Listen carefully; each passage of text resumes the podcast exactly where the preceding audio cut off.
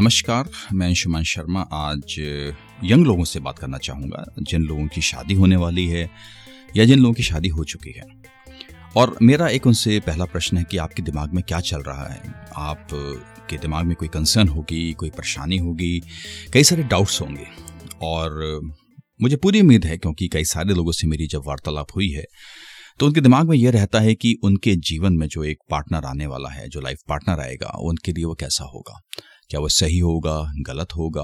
क्योंकि गलत आएगा तो वो जीवन में कष्ट लेके आएगा। और अगर सही है तो वो जीवन को बहुत ही बेहतर इंसान बना देगा, बहुत ही बेहतर आपके जीवन को बना देगा।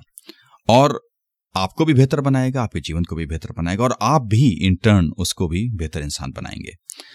लेकिन होता क्या है कि सारे केस में ऐसा नहीं हो पाता और हमारी जो नीड होती हैं या जो हमारी रिक्वायरमेंट्स होती हैं, हम जो कहते हैं कि भाई हमें एक इंसान में ये सब बातें चाहिए, चाहे वो मेल के लिए हो, चाहे फीमेल के लिए हो, वो सब पूरी नहीं हो पाती। इनफैक्ट ज़्यादातर पूरी नहीं होती।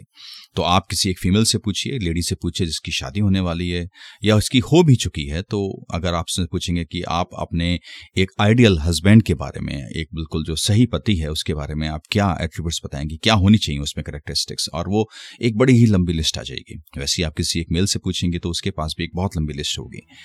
लेकिन अगर आपको एक राइट पर्सन चाहिए तो आपको ये बात भी समझनी ज़रूरी है कि आपको भी एक राइट पर्सन होना पड़ेगा उस इंसान के लिए।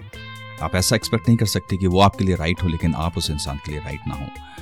तो यंग लोग जो होते हैं कई बार, क्योंकि वो समझते नहीं दुनिया को और उनकी जो अपब्रिंगिंग होती है, उनकी जो बिलीव्स होती हैं या जो उनका जो एनवायरनमेंट होता है, उसके बेसिस पे उनके पास कुछ प्रायोरिटीज़ होती हैं और उसके बेसिस पे उनकी एक अपनी डेफिनेशन बन जाती है कि मेरे लिए जो राइट right पर्सन है वो क्या होगा हस्बैंड फॉर्म में या वाइफ फॉर्म में। और वो एक क्लियर डेफिनेशन वो आपको बताएँगे। लेकिन समय के साथ जो डेफिनेशन होती है, जो बहुत सारी अलग अलग डेफिनेशन है लोगों की, और आप जैसे मच्योर होते हैं, आप दुनिया को समझते हैं, आपकी उम्र होती है तो वो जो सारी की सारी जो डेफिनेशन है वो कंबाइन होनी शुरू हो जाती है और धीरे धीरे वो कन्वर्ज होते होते कोई एक कॉमन डेफिनेशन पे आ जाती हैं। तो इन द एंड जो डेफिनेशन है, जो फंडामेंटल डेफिनेशन पे आप आ जाते हैं, जो पुरानी बातें थी, जो पुरानी आपकी रिक्वायरमेंट्स थी, जो आप देख रहे थे, वो सब ज़रूरत नहीं थी।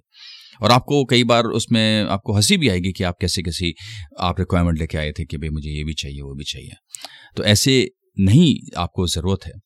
लेकिन एक इंपॉर्टेंट बात ये समझने की ज़रूरत है कि वो जो फंडामेंटल बातें हैं जो आपको समझ में आती हैं कि राइट पर्सन के लिए या एक कपल का जो पार्टनर है लाइफ पार्टनर है, उसमें ऐसा क्या इंपॉर्टेंट एलिमेंट्स हैं जिससे पता चले कि वो आपके लिए राइट पर्सन है और आप भी उसके लिए एक राइट पर्सन हैं।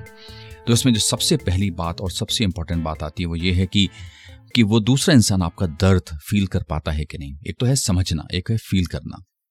और वैसे ही आपके ऊपर भी वैलिड है कि क्या आप उसके दर्द को फील कर पाते हैं? आप उसको समझ पाते हैं और वो उस दर्द को फील कर पाते हैं कि नहीं? क्योंकि अगर आप उस दर्द को फील करते हैं और वो इंसान आपके दर्द को फील करता है तो आप बिल्कुल सही पर्सन है उसके लिए भी और वो आपके लिए। और अगर ऐसा है, क्योंकि फिर इसका मतलब यह है कि एक इमोशनल कनेक्शन है। कई बार जो शादियाँ होती हैं, वो एक सिंपल पार्टनरशिप है कि आप एक रूम पार्टनर या एक हाउस पार्टनर बन चुके हैं।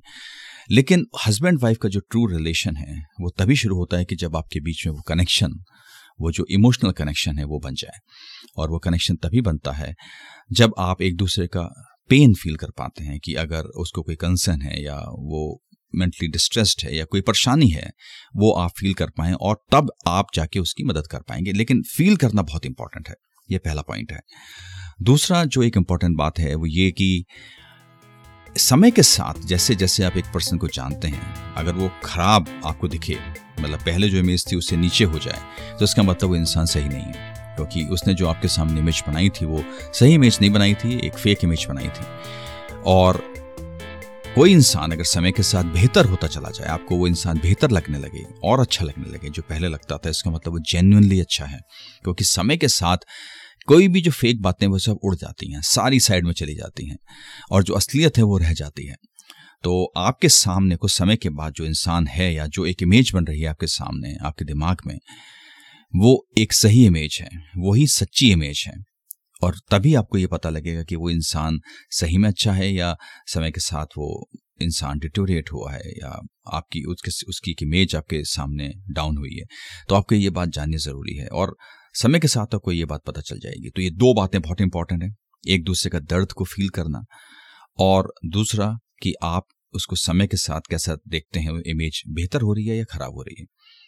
और तीसरा, जब ये दो बातें हो जाएँगी तो आपको एक बहुत अंदर से स्ट्रांग अर्ज़ आएगी कि उस इंसान के साथ अपनी पूरी ज़िंदगी बताने की, उसके साथ बुढ़ापे तक जाने की। क्योंकि अगर आप किसी इंसान के साथ ओल्ड होना चाहते हैं पूरी ज़िंदगी बिताना चाहते हैं तो इसका मतलब ये है कि आपके माइंड ने और आपके हर्ट ने वो चीज़ एक्सेप्ट कर ली है और वो एक राइट right पर्सन है। आपका इंट्यूशन भी आपके साथ है कि वो राइट right पर्सन है। तो ये तीन बातें बहुत इंपॉर्टेंट है, एक दूसरे का दर्द फील करना, समय के साथ उस इंसान की इमेज बेहतर होना और तीसरा कि आपके अंदर एक बहुत स्ट्रॉन्ग अर्ज़ आए कि आप उसके साथ अपनी पूरी ज़िंदगी बताना चाहते हैं। तो ये तीन बातें हैं जो बहुत इंपॉर्टेंट हैं। अगर आप ये फंडामेंटल बातों को समझ पाए और आप अपने दूसरे पार्टनर में ये बातें देख सकते हैं तो वो आपके लिए बिल्कुल सही इंसान है।